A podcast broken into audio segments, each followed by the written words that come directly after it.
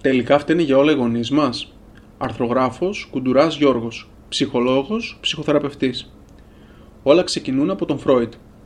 Ο πρώτος άνθρωπος που σκέφτηκε συστηματικά τον βαθμό επίδρασης που έχουν οι γονείς μας στην προσωπικότητα και την ψυχοσυναισθηματική μας ζωή ήταν ο Ζίγκμουντ Φρόιντ. Ο Φρόιντ ήταν αναμφισβήτητα ένας από τους θεμελιωτές της σύγχρονης ψυχολογίας και επινοητής της μεθόδου «Ξάπλου στο τιβάνι και πες μου για τα συναισθήματά σου», αυτό που μετά από πολλές μεταξελίξεις γνωρίζουμε σήμερα περισσότερο ως ψυχοθεραπεία. Η βασική ιδέα του Φρόιντ ήταν ότι αν κατάφερε να φέρει στην επιφάνεια τα ξεχασμένα αρνητικά συναισθήματα του ατόμου προς τους γονείς του, θα τον ανακούφισε από την παρουσία των συμπτωμάτων. Με τις γνώσεις που έχουμε σήμερα και την ανάπτυξη πολλών και διαφορετικών ψυχοθεραπευτικών προσεγγίσεων, διαπιστώνουμε ότι παρόλο που ο Φρόιντ είχε δίκιο σε πολλά από αυτά που είπε, είχε άδικο και σε άλλα τόσα. Ωστόσο, η συμβολή του είναι απαραγνώριστη, αν σκεφτούμε ότι πριν από αυτόν σχεδόν όλοι πίστευαν ότι ο βαθμός επιρροής των γονιών στη ζωή των παιδιών φτάνει μέχρι την εκμάθηση καλών τρόπων συμπεριφοράς. Μολονότι ο βασικός του τρόπος να εξηγήσει πως οι γονείς επηρεάζουν το υποσυνείδητο του παιδιού και τον τρόπο που αυτό αντιλαμβάνει τον εαυτό του και τον κόσμο ήταν για πολλούς κάπως περίεργος, τα αγόρια θέλουν να σκοτώσουν υποσυνείδητα τον πατέρα για να κάνουν σεξ με τη μητέρα, και τα κορίτσια περνούν μια ζωή ευχόμενο να έχαν πέος και γι' αυτό να πτήσουν αρνητικά συναισθήματα προς τη μητέρα, το όλο ζήτημα με τον ρόλο που έχουν οι γονείς στη ζωή των παιδιών δεν εγκαταλείφθηκε ποτέ. Για ποιο λόγο λοιπόν θεωρούμε εμείς οι σύγχρονοι επαγγελματίες ψυχικής υγείας ότι οι σχέσεις με τους γονείς ή τους πρώτους φροντιστές συνεχίζουν να επηρεάζουν τη συμπεριφορά του ατόμου και στην ενήλικη ζωή? Πόσο μεγάλη είναι στην πραγματικότητα αυτή η επιρροή? Γιατί τείνουμε ως ενήλικες να κατηγορούμε τους γονείς για τα προβλήματά μας και πόσο βοηθητικό είναι κάτι τέτοιο? Μπορεί να μας διδάξει κάτι διαφορετικό η ψυχοθεραπεία? Η θεωρία της προσκόλλησης. Η πιο γνωστή και ευρέως αποδεκτή θεωρία γύρω από τη σημασία που έχουν οι πρώιμες σχέσεις και ο τύπος δεσμού που θα αναπτύξει το παιδί με τους γονείς ή τους πρώτους φροντιστές είναι η θεωρία της προσκόλλησης, η οποία προτάθηκε από τον Τζον Μπόλμπι την δεκαετία του 50 και αργότερα αναπτύχθηκε περισσότερο από τη Μέρη Αίγνσουαρθ. Εν συντομία, η θεωρία υποστηρίζει ότι τα παιδιά που δεν έχουν αναπτύξει έναν ασφαλή δεσμό με τους γονείς τους ή έναν από τους δύο θα βιώσουν σημαντική συναισθηματική ανασφάλεια, όχι μόνο ως παιδιά, αλλά και αργότερα ως ενήλικες αναφορικά με το αν αξίζουν να αγαπηθούν ή και να φροντιστούν από τους άλλους. Αυτή η συναισθηματική ανασφάλεια θα επηρεάσει τον τρόπο που συνδέονται με πιθανούς ερωτικούς συντρόφους, φίλους ή ακόμα και με τα ίδια τους τα παιδιά. Αρκετές διαχρονικές μελέτες έχουν δείξει ότι τα παιδιά που είχαν αναπτύξει έναν ανασφαλή ή αγχώδη δεσμό με τους γονείς ή τους πρώτους φροντιστές τους και δεν αισθάνονταν αγαπητά, αποδεκτά ή και ικανά να φροντίζουν τον εαυτό τους καθώς μεγάλωναν, αντιμετώπιζαν αργότερα ως ενήλικες μια δυσκολία να διαχειριστούν τα αρνητικά συναισθήματα, να ηρεμήσουν τον εαυτό τους όταν ένιωθαν άγχος και να νιώσουν εμπιστοσύνη απέναντι στους ανθρώπους με τους οποίους σχετίζονταν. Όταν μιλάμε για τους γονείς, μέσα στη θεραπεία. Όταν ένα άτομο αποφασίζει να ξεκινήσει ψυχοθεραπεία, έρχεται για πρώτη φορά αντιμέτωπο με τα επώδυνα συναισθήματα όπως είναι ο θυμός, η οργή και η επακόλουθη θλίψη για το ότι αισθάνεται έτσι προς τα αγαπημένα του πρόσωπα που το έχουν τραυματίσει. Η αναγνώριση, η έκφραση και η βίωση αυτών των ξεχασμένων αρνητικών συναισθημάτων απέναντι στους γονείς μέσα στο ασφαλές περιβάλλον της ψυχοθεραπείας είναι απαραίτητη διαδικασία για να ξεφύγει το άτομο από τη διάθεση αυτοκατηγορίας, στην οποία είναι συχνά εγκλωβισμένο λόγω της αδυναμίας του να βρει μια αιτία για τις διάφορες ψυχικές δυσκολίες που βιώνει και να δώσει μια λύση στα διέξοδά του. Ωστόσο, παρόλο που η μετατόπιση από την αυτοκατηγορία στο δικαιολογημένο θυμό είναι ένα σημαντικό και απαραίτητο στάδιο της θεραπευτικής διαδικασίας, το να σταματήσουμε σε αυτό μας εμποδίζει όχι μόνο να βελτιώσουμε τις σχέσεις μας με τους γονείς, εφόσον το επιθυμούμε, αλλά και να δημιουργήσουμε υγιείς και ικανοποιητικές σχέσεις με τους συντρόφους και τα παιδιά μας.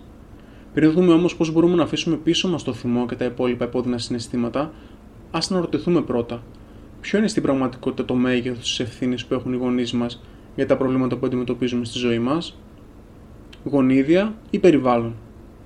Ας φανταστούμε ότι έχουμε δύο μονοζυγωτικούς διδύμους που μοιράζονται ακριβώς το ίδιο DNA και τους χωρίσουμε μετά τη γέννηση. Ο ένας θα μεγαλώσει σε μια οικογένεια στην Αθήνα και ο άλλος σε μια άλλη στη Θεσσαλονίκη. Μετά από χρόνια, ας υποθέσουμε ότι εντοπίζουμε αυτούς τους διδύμους και τους χορηγούμε μια σειρά από ψυχολογικά τεστ, δοκιμασίες προσωπικότητας και άλλα ερωτηματολόγια διερεύνησης συμπεριφοράς και των επιλογών ζωής που έχουν κάνει. Πόσο όμοιοι διαφορετικοί θα είναι μεταξύ τους? Έχουν ακριβώς την ίδια γενετική σύνθεση, αλλά μεγαλώνουν σε διαφορετικά περιβάλλοντα, ανατρέφονται από διαφορετικούς γονείς και έχουν διαφορετικές εμπειρίες ζωής. Σε περίπτωση που αναρωτιέστε, Οι ερευνητές έχουν μελετήσει εκατοντάδες τέτοιες περιπτώσεις διδήμων που για διάφορους λόγους έχουν χωριστεί μετά τη γέννησή τους και έχουν διαπιστώσει ότι περίπου το 45% της προσωπικότητας και των μοτίβων της συμπεριφοράς μας οφείλεται στα γονίδια μας, ενώ το 55% οφείλεται στο περιβάλλον, στη συνθήκη της ζωής μας και στις εμπειρίες μας. Αν και είναι σίγουρα ενδιαφέρον αυτό το έβριμα, μιας και αποτελεί απάντηση στο διαρκές ερώτημα για τον ανθρώπινη συμπεριφορά καθορίζεται από τα γονίδια ή από το περιβάλλον, οι ερευνητές ανακάλυψαν και κάτι ακόμα πιο ενδιαφέρον. Διαπίστωσαν ότι οι μονοζυγωτικοί δίδυμοι που μεγαλώνουν στο ίδιο περιβάλλον μοιάζουν επίσης κατά 45% μεταξύ τους και διαφέρουν κατά 55%. Αυτό σημαίνει ότι δεν αρκεί να είχαμε μια μητέρα που δεν μας αγκάλιαζε και δεν έδειχνε την τρυφερότητά της ή έναν πατέρα που ήταν συνεχώς απόν και επικριτικός για να διαμορφώσουμε την πυρηνική πεποίθηση ότι δεν μας αξίζει να αγαπηθούμε ή ότι δεν είμαστε ποτέ αρκετοί για τους άλλους, ό,τι και να κάνουμε. Δεν φταίνε για όλα οι γονείς. Η επιρροή της γονεϊκής συμπεριφοράς στη διαμόρφωση της προσωπικότητάς μας είναι αναμφισβήτητη, αλλά είναι μόνο ένα μέρος του 55% αυτού που ονομάζουμε περιβάλλον και δεν είναι αναγκαστικά το πιο σημαντικό. Τα ψυχικά τραύματα συνεχίζουν να είναι τραύματα είτε προκαλούνται από τους γονείς, είτε από ένα οικογενειακό φύλλο, είτε από έναν φροντιστή, είτε από ένα δάσκαλο, είτε από μια παρέα συνομιλίκων.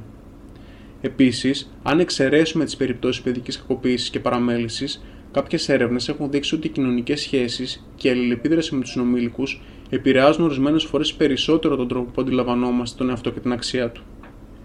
Πέρα από τα ερευνητικά δεδομένα, αν πάρουμε μια πενταμελή οικογένεια ως παράδειγμα, η κλινική εμπειρία μας δείχνει ότι η συμπεριφορά των γονέων, ακόμα και όταν είναι σχετικά σταθερή και όμοια απέναντι στο κάθε παιδί, επηρεάζει με διαφορετικό τρόπο το χαρακτήρα που θα αναπτύξει το καθένα.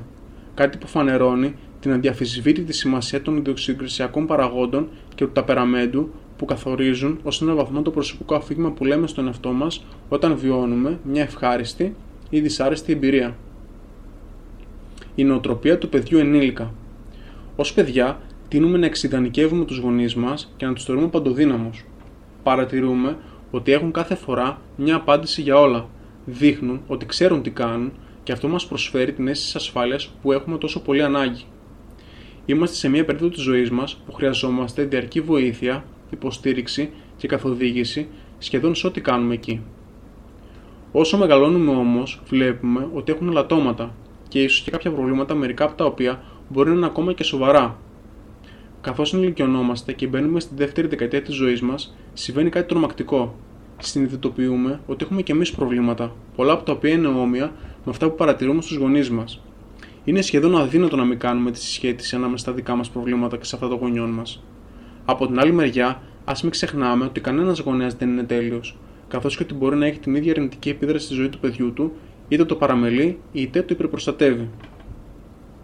Το να θεωρούμε λοιπόν τους γονείς μας αποκλειστικά υπεύθυνους για το ότι εμείς έχουμε μια περιορισμένη ζωή γεμάτη από προβλήματα, συντηρεί την νοοτροπία που είχαμε ως παιδιά. Μια νοοτροπία που μας έκανε αναντήρητα να αισθανόμαστε ιδιαίτεροι και ξεχωριστοί, αφού είχαμε τους άλλους να διαθέτουν τα περισσότερα πράγματα, αν όχι όλα για μας, καθώς και να αντιλαμβανόμαστε την ευθύνη σαν κάτι που μένει πάντα έξω από μας. Συγχωρώ σημαίνει πριν απ' όλα κατανοώ και συμπονώ. Παρόλο που το άτομο ενθαρρύνεται στη θεραπεία να έρθει σε επαφή με το θυμό και τα υπόλοιπα επώδυνα συναισθήματα, όπως και να αρχίσει να τα εκφράζει με έναν υγιή και κοινωνικά αποδεκτό τρόπο, μαθαίνει παράλληλα να αναλαμβάνει το πραγματικό ποσοστό της ευθύνης που τον αλογεί σε κάθε περίπτωση.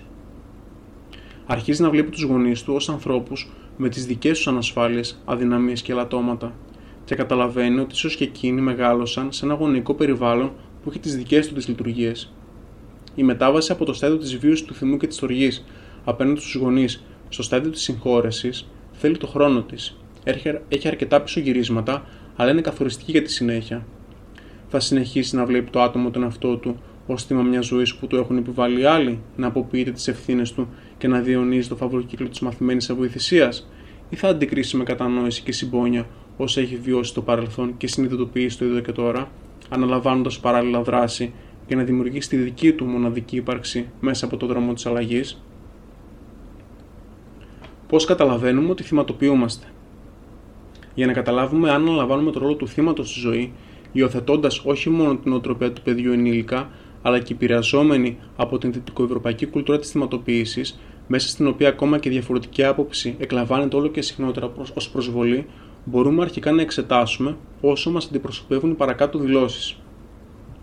Πιστεύω ότι κάποιο άλλο άτομο ή κάποιες ατυχείς συνθήκες δεν μου επιτρέπουν να κάνω το καλύτερο δυνατό που μπορώ όταν αποφασίζω να ασχοληθώ με κάτι. Πιστεύω ότι άλλοι άνθρωποι είναι γενικά πιο τυχεροί από μένα. Παρόλο που κάποιες λύσεις φαίνεται να βοηθούν τους άλλους ανθρώπους να αντιμετωπίζουν τα προβλήματά τους, τα δικά μου προβλήματα είναι ιδιαίτερα και ξεχωριστά.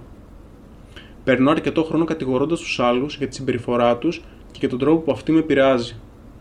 Πιστεύω ότι σχεδόν πάντα τίποτα δεν πηγαίνει καλά στη ζωή μου. Αφήνοντας πίσω το θυμό και τα υπόλοιπα υπόδεινα συναισθήματα. Η αναγνώριση των υιοθετημένων και δυσλειτουργικών γονεϊκών αξιών και η συνειδητοποίηση ότι στις περισσότερες περιπτώσεις οι γονείς μας έκαναν το καλύτερο δυνατό που μπορούσαν, παρά το γεγονός ότι μπορεί να μεγάλωσαν και εκείνοι σε ένα αυστηρό και τιμωρητικό περιβάλλον, να στερήθηκαν πράγματα και να είχαν ανεκπλήρωτες προσδοκίες, έχει τρία πιθανά ωφέλη. Μας επιτρέπει να εδραιώσουμε μια πιο ικανοποιητική και ισότιμη σχέση μαζί τους και να σκεφτούμε ότι η απομάκρυνση από την οικογένεια δεν είναι η μόνη δυνατή λύση. Μας επιτρέπει να θέσουμε τα προσωπικά μας όρια απέναντι στους γονείς, οι οποίες σε κάποιες περιπτώσεις συνεχίζουν να είναι παρεμβατικοί στη ζωή μας, με σκοπό να μην νιώθουμε ότι κάνουμε υποχωρήσεις στις ανάγκες και τα θέλω μας, οι οποίες με τη σειρά τους συντηρούν ένα θυμό που εκτονώνεται συνήθως απέναντι σε άλλα αγαπημένα πρόσωπα της ζωής μας. Μας επιτρέπει να απομακρυνθούμε από τα δυσλειτουργικά γονεϊκά μοτίβα που μας προσέφεραν μέχρι τώρα ένα βόλεμα, αλλά περιόριζαν σημαντικά το εύρος των δικών μας δυνατοτήτων και να σπάσουμε τον κύκλο ενός συναισθηματικά ανασφαλή δεσμού που θα μπορούσε να διονύσει τόσο με τους ερωτικούς μας συντρόφους, όσο και με τα παιδιά μας. Συμπέρασμα. Θεωρώ ότι η πραγματική ενηλικίωση έρχεται μόνο όταν αφήσουμε στην άκρη τις παιδικές και ναρκισσιστικές μας προσδοκίες αναφορικά με το τι θα μπορούσαν να είχαν προσφέρει οι γονείς μας ή το τι θα μπορούσαμε εμείς να είχαμε κάνει διαφορετικά αν είχαμε λάβει μια άλλη ανατροφή. Μέσα στην ψυχοθεραπεία, το άτομο καταλαβαίνει ότι η αλλαγή είναι ατομική υπόθεση. Αυτό πρακτικά σημαίνει ότι αναγνωρίζει τον πραγματικό βαθμό επιρροής των γονέων στη ζωή του, αλλά παρατείται σταδιακά από την πεποίθηση ότι εκείνοι φταίνε για τα προβλήματα που αντιμετωπίζει τώρα. Συνειδητοποιεί ότι αυτά τα προβλήματα είναι δικά του και ότι παρόλο που δεν μπορεί να ελέγξει τα γονίδια ή το περιβάλλον στο οποίο έχει μεγαλώσει, είναι κάθε φορά αποκλειστικά υπεύθυνο για τις επιλογές που κάνει στο εδώ και τώρα. Είναι νομίζω απελευθερωτικό να σκεφτόμαστε ότι οι γονείς μας δεν ήταν ποτέ οι άνθρωποι που μας έριξαν σε ένα πηγάδι από το οποίο σήμερα δεν μπορούμε να βγούμε. Βρίσκονταν και συνεχίζουν ενδεχομένως να βρίσκονται και εκείνοι μαζί μας μέσα σε αυτό. Αλλά είναι ευθύνη του καθενός ξεχωριστά να αρχίσει να σκαρφαλώνει για να βγει από αυτό. Αν θέλετε να ακούτε πρώτοι τα νέα μου άρθρα, γραφτείτε στο newsletter της σελίδας μου.